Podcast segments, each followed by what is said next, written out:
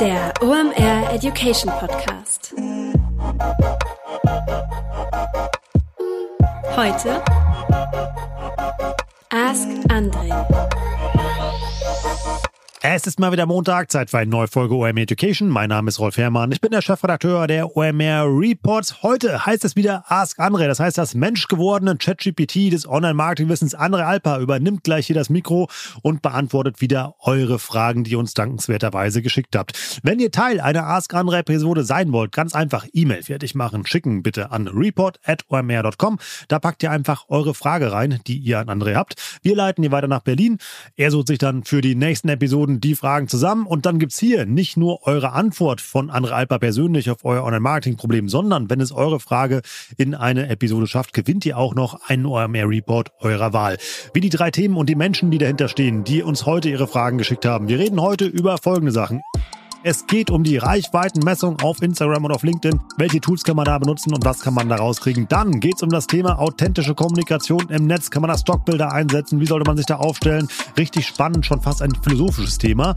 Und zum Abschluss reden wir noch über Performance Branding. Buzzword oder was steckt dahinter? Alle Antworten heute hier bei Ask André. Kurze Werbeunterbrechung, danach geht's weiter.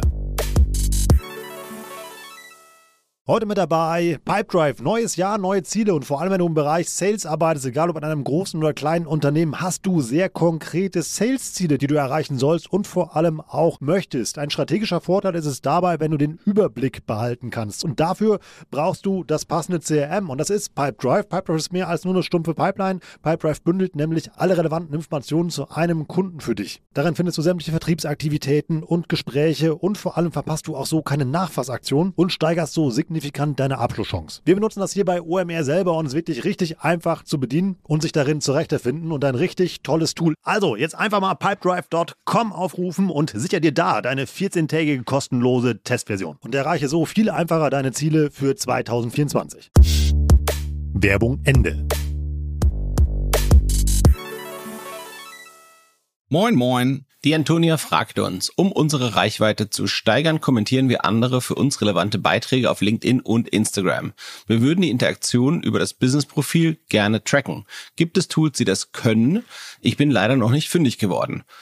Also, Antonia, ich habe an deiner E-Mail-Adresse ein bisschen mir das Unternehmen angeschaut, für das du zu arbeiten scheinst. Das ist, äh, sagen wir mal, eher nischig, eher B2B ähm, und so ein bisschen eine exotische Sache. Insofern verstehe ich schon, dass man da Brücken äh, und äh, ja, Interaktionen aufbauen möchte.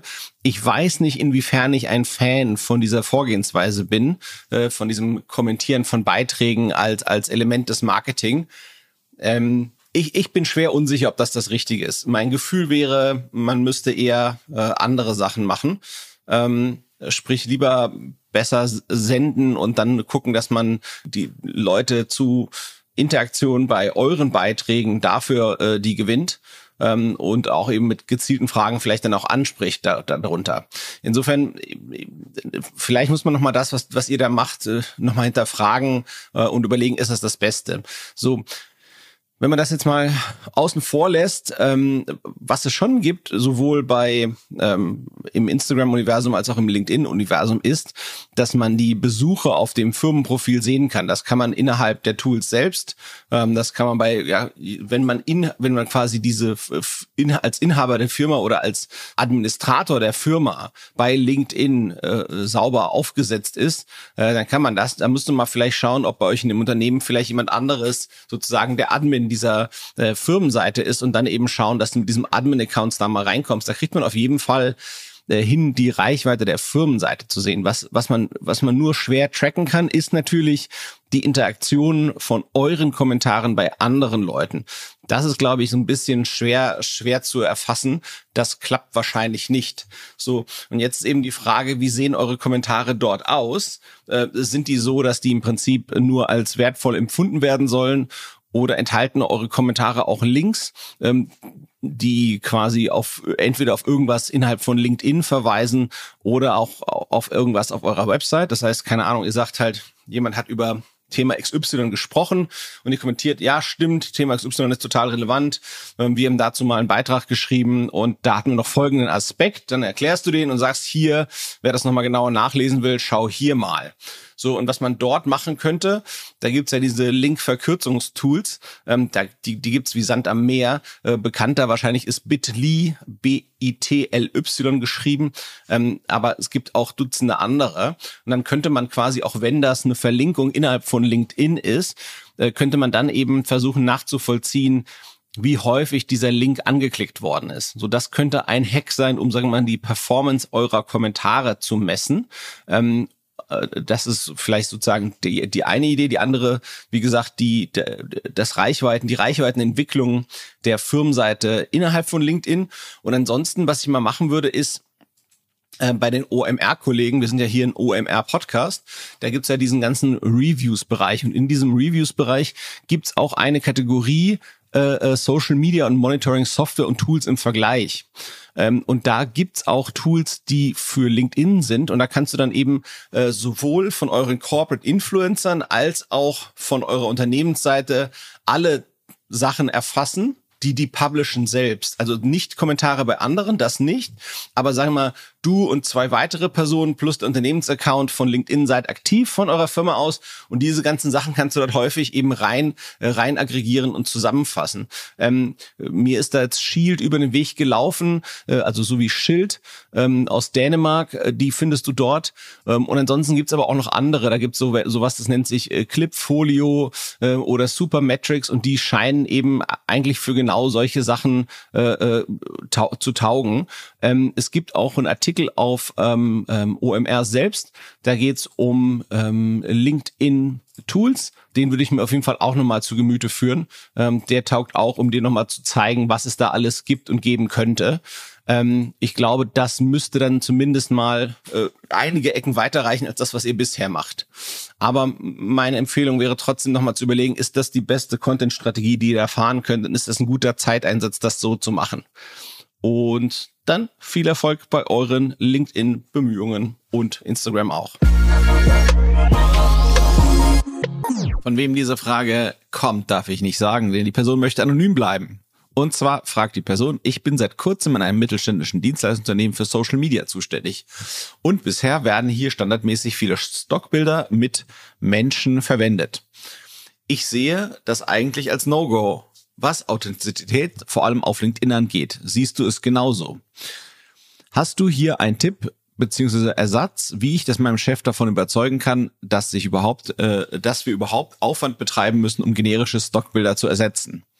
So, also äh, grundsätzlich anonym. Ich bin völlig deiner Meinung. Ähm, äh, tendenziell für Social Media ein absolutes No-Go. Das ist einfach nicht so geil. Das sieht meistens ziemlich künstlich aus und geschauspielert, die meisten Stockfotos finde ich in jedem Fall keine, keine gute Idee. Die Frage ist ein bisschen bei der Social Media Strategie von so einem mittelständischen Dienstleister.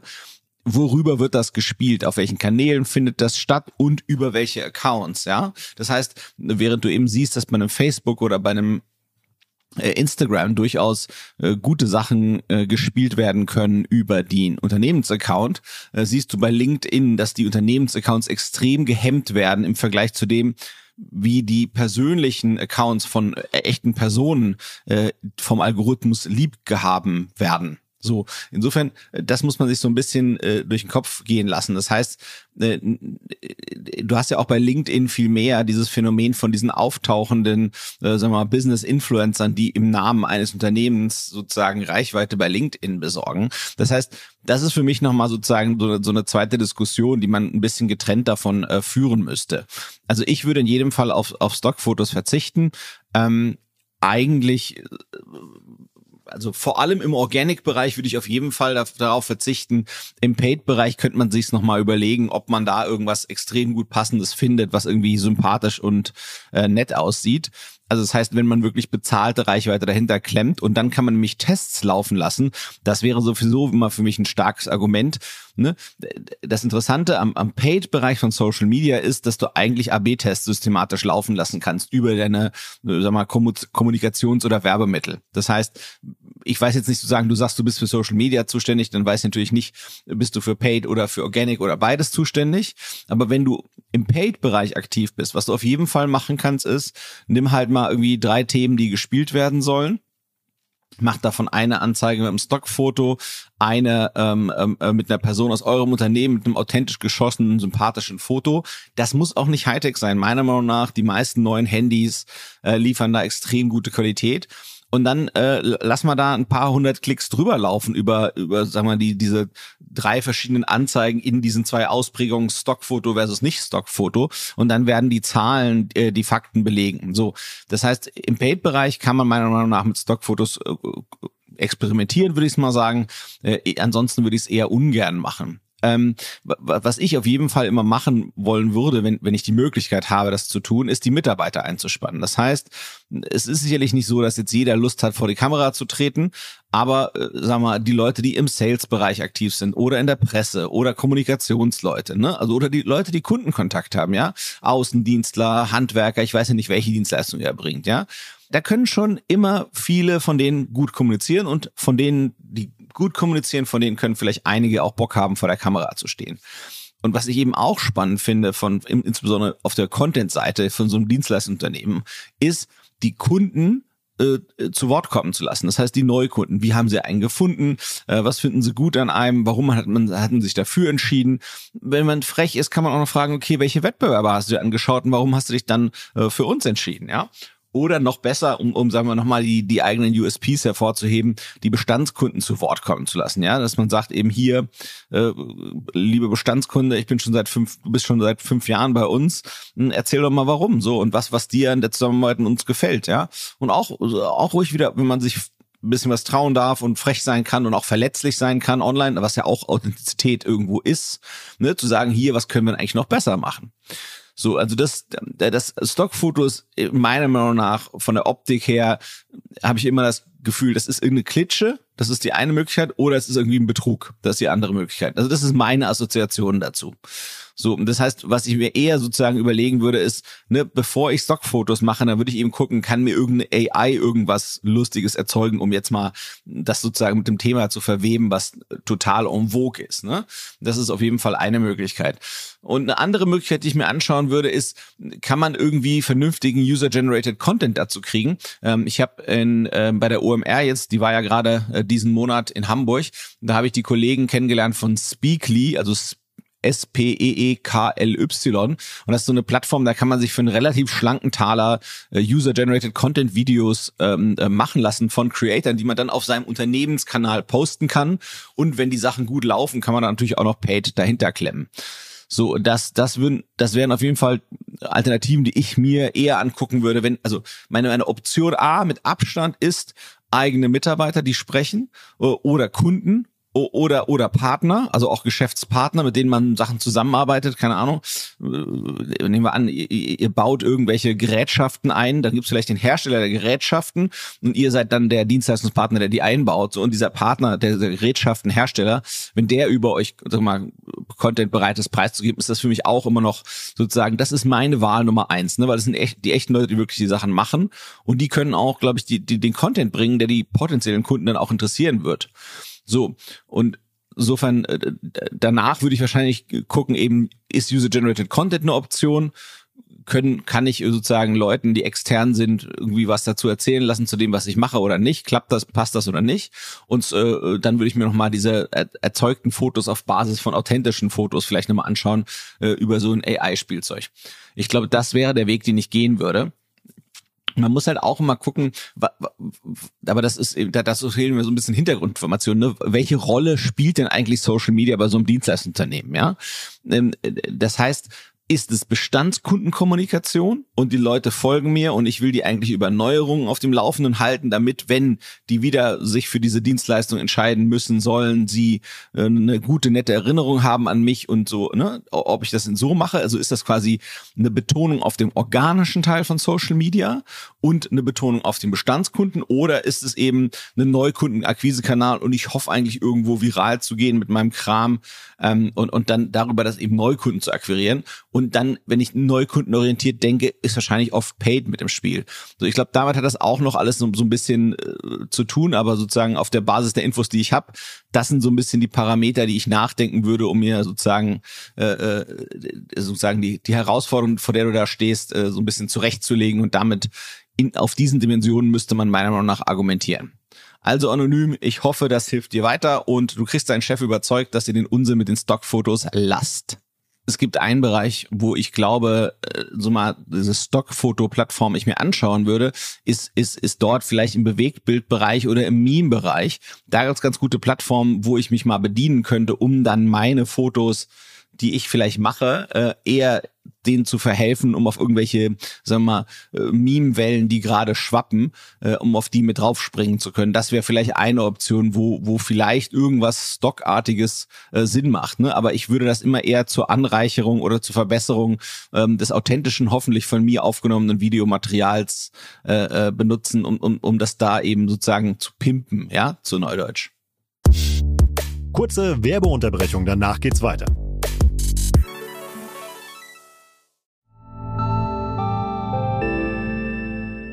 Werbung.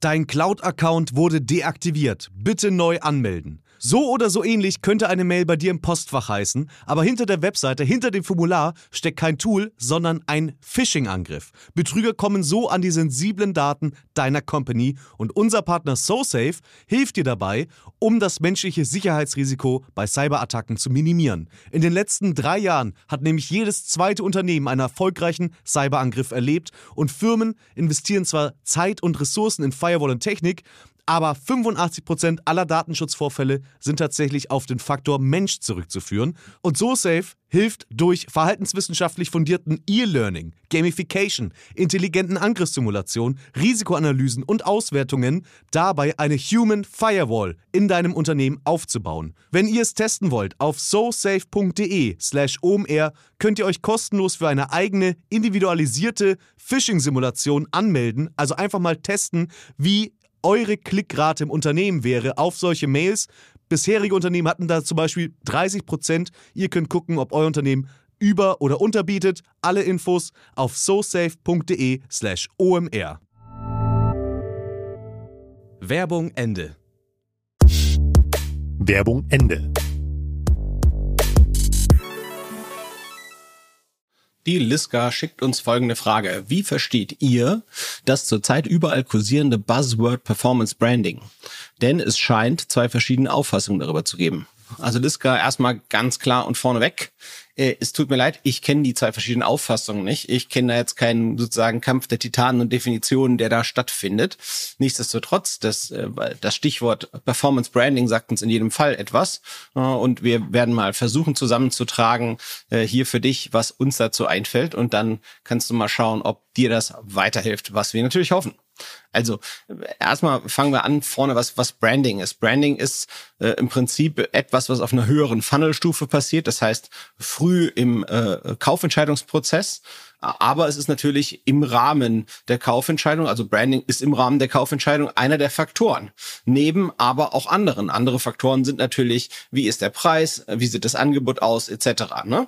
So. Und dann, wenn es um dieses Branding geht, ja, wenn man das irgendwie bemessen will irgendwie, dann, äh, oder, oder wenn es über das Branding äh, geht, dann muss man eigentlich sich fragen, ist es etwas, was man messen kann oder muss man es erraten?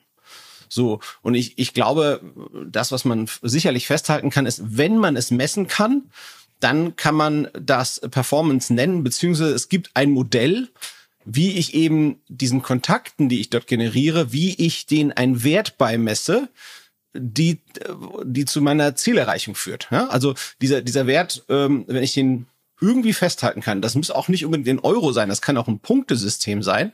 Wenn, wenn ich das schaffe, irgendwie sozusagen da das messbar zu machen, wie diese Branding, was ich betreibe, äh, sozusagen mich auf meinen Zielen, die ich habe, voranbringt dann kann ich eigentlich schon sagen, das ist eine Art Performance Branding, denn ich bin an der Stelle eben nicht willens, intransparent ins Nirgendwo rein zu branden und zu hoffen, dass ich die richtigen Leute erreiche, äh, sondern ich versuche eben ja das Ganze messbar zu machen. So, das heißt im Prinzip dieses Thema Consideration und Awareness, das was eben ganz ganz früh in der im, im Zyklus des so einer Verkaufsphase ist, so eines äh, Vertriebsfunnels oder Verkaufsfunnels.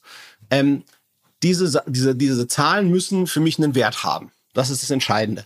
So, und im Prinzip geht's dann darum, wenn ich, wenn ich über Branding wiederum nachdenke, ja, es soll ja im Prinzip zu einem Kaufakt führen, ja. Das heißt, entweder gewinne ich einen neuen Kunden oder ich binde einen Kunden, den ich schon bereits habe, oder ich verhindere Abwanderung. So, und die Frage ist, wie kann ich dem Ganzen einen Wert beimessen? Mhm. Und gibt's da eben rein qualitative Faktoren, wie einen Engagement-Kennzahlen, so dass ich eben sagen kann, Mensch, so und so viel oft wird mit meiner Marke interagiert dann, dann kann ich eben sagen, oh gut, der, der, das ist nicht nur, ich kann da nicht nur eine Menge ablesen, sondern ich kann da auch eine gewisse Qualität ähm, ablesen. So, äh, was natürlich klar ist, ist, wenn, wenn du dir anguckst, sagen wir mal, diese Direct-to-Consumer äh, Geschäftsmodelle, die zum Beispiel dann eben auch im Fernsehen werben, die haben das eigentlich schon immer geschafft, ähm, diese Fernsehwerbung äh, mit, mit einem Wert zu belegen. Die haben nämlich einfach geschaut, Mensch, wenn ein, wenn ein TV-Spot läuft, und ich werbe für meine Website, auf der die Leute dann irgendwie eine Transaktion machen können, eine Versicherung abschließen oder ein, äh, keine Ahnung, einen Fußball kaufen, dann äh, kann ich eben schon sehen, wie häufig, wie viel mehr wird meine Marke gesucht dadurch und wie, wie viel mehr Besucher hat meine Website zum Beispiel dadurch. Das sind ja Sachen, die kann man äh, neutral, nüchtern, quantitativ mit sauberen Kennzahlen erheben und dann kann ich sogar schauen, in, dem Fall von dem Beispiel von dem Direct-to-Consumer-Werbetreibenden im Fernsehen, der kann sogar sagen, Mensch, wie übersetzt sich das denn in Sales? Ne? Das ist der Vorteil von dem Direct-to-Consumer-Geschäftsmodell an der Stelle. Ähm, so, jetzt muss man eben gucken, wie, wie ist das bei Performance Marketing? Ne? Äh, da geht es ja auch darum, dass man neue Kontakte generiert oder eben bestehende Zielgruppen an die Marke bindet. Ja, es, aber, aber Kundenbindung ist eben auch ein Performance-Ziel und genauso ist auch eben Churn-Verhinderung. So, wenn man Geld für Branding in die Hand nimmt, dann ist wirklich ein recht großer Unterschied, ob es sich um ein Direct-to-Consumer-Geschäftsmodell dreht oder nicht. Wenn ich kein Direct-to-Consumer-Geschäftsmodell habe, also zum Beispiel ein Unternehmen bin, was eine Konsumgüterartikel herstellt, der vielleicht indirekt, also einen indirekten Vertrieb hat, sprich über den Supermarkt verkauft wird. Nehmen wir an, ich bin ein Eishersteller und mein Eis gibt's halt eben im Supermarkt oder am Kiosk, ja. Dann, dann habe ich es sicherlich schwerer, performanceorientiert Branding zu machen. Denn ich kann halt nur sehr indirekt Dinge messen. Ja, ich kann messen, wie viel mehr Besucher auf der äh, Website vielleicht sind oder irgendetwas Ähnliches in der Richtung oder wie viel äh, weitere Likes meine Fanpage auf Instagram hat oder sonst irgendwas. Aber dann wird es schon sehr sehr fuzzy. Ja, das heißt, ich muss mir eben sehen, wenn ich ein Gerolsteiner bin und, und ich will dann irgendwie mehr Wasser verkaufen, ist es sicherlich schwieriger, als wenn ich eine Firma bin wie Vorwerk und die können halt direkt Lead-Generierung für ihren Thermomix online machen, ja. Äh, und, und äh, bei zweiterem Fall ist natürlich auch der große Vorteil, dass der Käufer relativ schnell de-anonymisiert werden kann. Das heißt, ich kann erkennen, äh, mit wem, wen ich eigentlich anspreche. Und das ist, glaube ich, eine der Kernherausforderungen des Marketings, insbesondere auch nochmal in der cookielosen Zeit, by the way. Aber das ist eine andere Geschichte. So, und die Frage ist halt, wenn man jetzt halt keinen solchen Direct-to-Consumer-Ansatz hat, dann welche Alternativen gibt es? Es geht halt immer darum, sich da eine Krücke zu bauen, also sozusagen einen Rückkanal aufzubauen oder Backchannel, äh, dass man eben trotzdem noch irgendwie was hat, um sich zu nähren an das, was sozusagen der, die Wirkung meiner Branding-Kampagne sein könnte, ja. Und das sind dann oft solche Sachen wie QR-Codes, Coupons, Engagement auf Social Media. Aber das Dilemma ist an der Stelle immer, dass es schwierig ist, diese Kennzahlen, worüber ich sozusagen ein bisschen quantitativer rangehen kann und dann das Ganze performanceorientiert machen könnte. Das Problem ist halt, von diesen Kennzahlen eine Brücke zu schlagen hin zu wirtschaftlichen Zielen, wo ich sage eben, so und so viel Umsatz oder Absatz möchte ich eben machen. Und das ist eben äh, schwierig äh, miteinander zu korrelieren. Und äh, da gibt es so eine, eine sozusagen eine Kernherausforderung. Und zwar ist es so, äh, dass es meistens äh, Leute gibt, die mehr Zeit haben als Geld. So, äh, und davon gibt's viele und, und andere haben wiederum vielleicht mehr Zeit als äh, mehr, mehr Geld als Zeit. Und da ist auch wiederum schwierig, die äh, mit der Werbung zu erfassen, um es ganz konkret zu machen, damit es nicht so äh, theoretisch äh, klingt und ist, sondern damit man es besser greifen kann ein 20-jähriger Sohn von äh, einem Menschen, äh, der liked vielleicht eine Rolex-Anzeige, aber äh, weil, weil er die Uhr irgendwie dufte findet und irgendwie seine Influencer-Vorbilder äh, tragen vielleicht genauso welche, ja. Aber da besteht eben einfach kein wirtschaftlicher Zusammenhang. Und die Person, die sich wahrscheinlich die Rolex-Uhr leisten kann, die ist extrem äh, schwer zu erwischen mit der, sagen wir mal, Branding-Kampagne, die man eben äh, feuert an der Stelle. So, und dadurch ist eben der Zusammenhang zwischen diesen äh, Rückkanälen, die man sich dort zurechtlegt, wenn man kein Direct-to-Consumer-Geschäft hat, ja, immer sehr fuzzy, immer sehr ungefähr. Ne? Und das Problem ist auch noch, man, man tendiert dazu dann auch noch die Anzeigen, die ein starkes Engagement haben, äh, also sprich, wo viel Interaktion stattfindet, die zu ähm, belohnen mit mehr Werbebudget. Und das könnte dann natürlich und wird wahrscheinlich zu Fehlallokationen äh, führen, denn das kann sehr gut sein, dass es komplett diametral ist, dass äh, ja, dass es eben genau die falschen Leute erreicht, die sich eigentlich vielleicht mein Produkt gar nicht leisten können äh, und auch nicht können sollten, sondern die einfach gar nicht mehr Zielgruppe sind. Und wenn man sich das anguckt, ja, so typischerweise TV-Werbung, wenn man sich anschaut, wer schaut TV, das sind meistens diejenigen, also im Gro, im Durchschnitt gesprochen, diejenigen, die geringsten Möglichkeiten haben, Geld auszugeben. Das heißt, es ist eine sogenannte adverse Selektion. Ja, das heißt, man erwischt dort die unattraktivsten Zielgruppen. So, und das ist so ein bisschen, ja, das, was, was das Knifflige ist an diesem Thema Performance Branding. Wenn ich, wenn ich Marketing-Optimierungsmaßnahmen machen möchte, dann ist es einfach so, dass jemand, der irgendwas Direct-to-Consumer macht, aufgrund des Geschäftsmodells schon privilegiert ist. Denn er hat die Möglichkeit zu messen und kann dann einen Zyklus anstoßen, der immer wieder das nachsteuert. Das heißt, er kann wieder was tun, messen, nachsteuern, tun, messen, nachsteuern. Und dadurch hat er so einen äh, stetigen, äh, äh ja, sozusagen regulierenden Zyklus, den hoffentlich immer äh, zielgerichteter seine, seine Marketingmaßnahmen machen lässt. Und Branding ist natürlich eine der Aktivitäten darin. So, und das ist, glaube ich, auch eine Sache, die im Markt grundsätzlich unterschätzt wird, wie man, äh, wie man eben aufgrund des Geschäftsmodells schon Vor- oder Nachteile im Marketing vielleicht zu Wettbewerbern haben kann.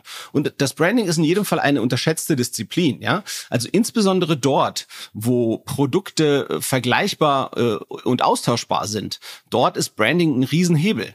Äh, Branding äh, ist so, so eine Sache wie Innovation, ja. Es kann den Unterschied ausmachen, ob ich eine richtig fette Marge mache oder eben nicht, ja. Ich denke mal nur an einen Remover-Koffer versus so ein featurebeladenes, austauschbares Produkt von äh, einem großen Marktplatz wie Amazon, wo es dann irgendwelche ja, wilden, featurebeladenen Koffer gibt.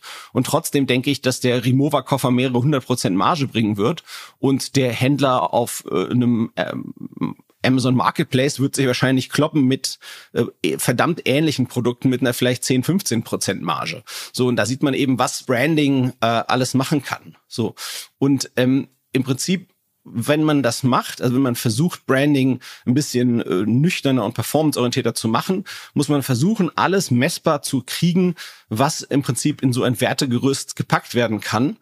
Ähm, dieser Tage ist, glaube ich, Branding vor allem das, was man mit Bewegtbild macht, aber eben, ja, ich sag mal so Branding fördernder Content. Das ist so ein bisschen die Königsdisziplin im aktuellen Branding, was ich so sehe, was relativ fortschrittlich ist. Ja? Also wichtig eben äh, nicht das Ganze stumpf zu machen, ohne irgendwelche äh, Erfolgskennzahlen, also KPIs in Neudeutsch, ja, dass man eben nicht sagt, ich mache irgendwie irgendwelche wilden Umfragen oder Panels bei Meinungsforschungsinstituten. Das bringt mich relativ wenig weit, ne? Sondern ich muss einfach gucken, dass ich mich da irgendwie rantaste. Ich kann, wie gesagt, über Interaktionen, über Menge suchen, äh, über Besuche, über Wiederbesuche, über sowas gehen, was, was ich aus meinen Analytics-Zahlen rausarbeiten kann. Ich kann indirekt auch arbeiten ähm, mit so Bewertungstools. Ähm, da gibt's so etwas wie diese ganze YouGov-Geschichten, äh, wo man dann eben die Bewertung der eigenen Marke, äh, Bewertung von Wettbewerbermarken kann. Äh, man kann so etwas machen, nutzen wie, wie ähm, Net Promoter Score äh, und da solche Tools. Zenloop gibt's da als Vertreter aus Deutschland, äh, aber gibt's viele, viele andere Tools, die einem helfen können, quasi äh, da noch mal ein bisschen qualitativer reinzutauchen, zusätzlich zu den quantitativen Sachen, die man eben auch versucht äh, zu machen. Und im Prinzip ähm, also jetzt auch aus einer wirklich aus einer, ich komme ja aus einer eher Performance-Marketing-Richtung. Ähm, ich glaube halt schon, dass es ganz, ganz wichtig ist und zentral ist, um richtig erfolgreich zu sein, wenn man sich den Funnel äh, von hinten nach vorne äh, hocharbeitet sozusagen. Also hinten ist dort, wo die Transaktion stattfindet, aber eigentlich die Magie und der, der, den, die USPs im Marketing, die kommen heute eigentlich eher aus dem Arbeiten äh, im Upper Funnel oder im Mid Funnel Bereich raus. Und so, und das ist eigentlich das, wo dieses Performance Branding anzusiedeln ist. Insofern eine hochspannende Thematik und muss man sich auf jeden Fall mit beschäftigen. Und ich glaube, Liska, da hast du ein super Thema angesprochen. Das war wieder richtig spannend. Ich habe eine Menge gelernt. Ich hoffe, ihr auch. Danke für eure Fragen. Wenn ihr auch mal Teil einer Episode sein wollt, wisst ihr, wie es geht. E-Mail fertig machen und die schicken an report.omr.com. Packt da eure Frage zu einem Digitalthema rein, die ihr habt. Vielleicht habt ihr Glück und seid damit eurer Frage Teil der nächsten As andere Episode. Also jetzt einfach E-Mail fertig machen mit report.omr.com und sich dann auch noch über den Gewinn freuen. Und zwar ist das ja der kostenlose OMR-Report, den es dann dafür gibt, wenn ihr gerade eure Frage hier gehört habt. Und die drei Gewinnerinnen und Gewinner diese Woche sind die Antonia, der nennen wir ihn mal Heiko und die Liska. Viel Spaß mit euren OMR Reports. Dazu vielleicht noch ein kurzer Hinweis in eigener Sache. Haben wir mittlerweile zu über 20 Themen die OMR Reports. Auch ganz frisch jetzt gerade einen zum Thema Podcast Marketing oder auch zum Thema Talent Acquisition. Da haben wir uns mal dem Thema HR so ein bisschen gewidmet und was man da so alles lernen kann. Die OMR Reports findet ihr unter omr.com slash report und mit dem guten alten Gutscheincode Warenkorb bekommt ihr auch noch 10% auf euren OMR Report. Und wenn du uns supporten willst, dann pack doch einfach mal den Link zu dieser Episode in deine Slack oder deine WhatsApp-Gruppe, wo du dich mit Gleichgesinnten zum Thema Online-Marketing austauschst. Sag, hey, ich habe heute gerade die Ask andere Episode gehört. Die Antwort auf die Frage hat mir richtig was gebracht. Vielleicht ist der Podcast auch was für dich. Kommt jeden Montag raus, ist ganz spannend. Abonnier das Ding am besten, dann verpasst du nichts. Das hilft uns unglaublich, noch mehr Menschen mit diesem Format zu erreichen. Ich bin Rolf. Das war OMR Education für heute. Tschüss aus Hamburg. Ciao, ciao.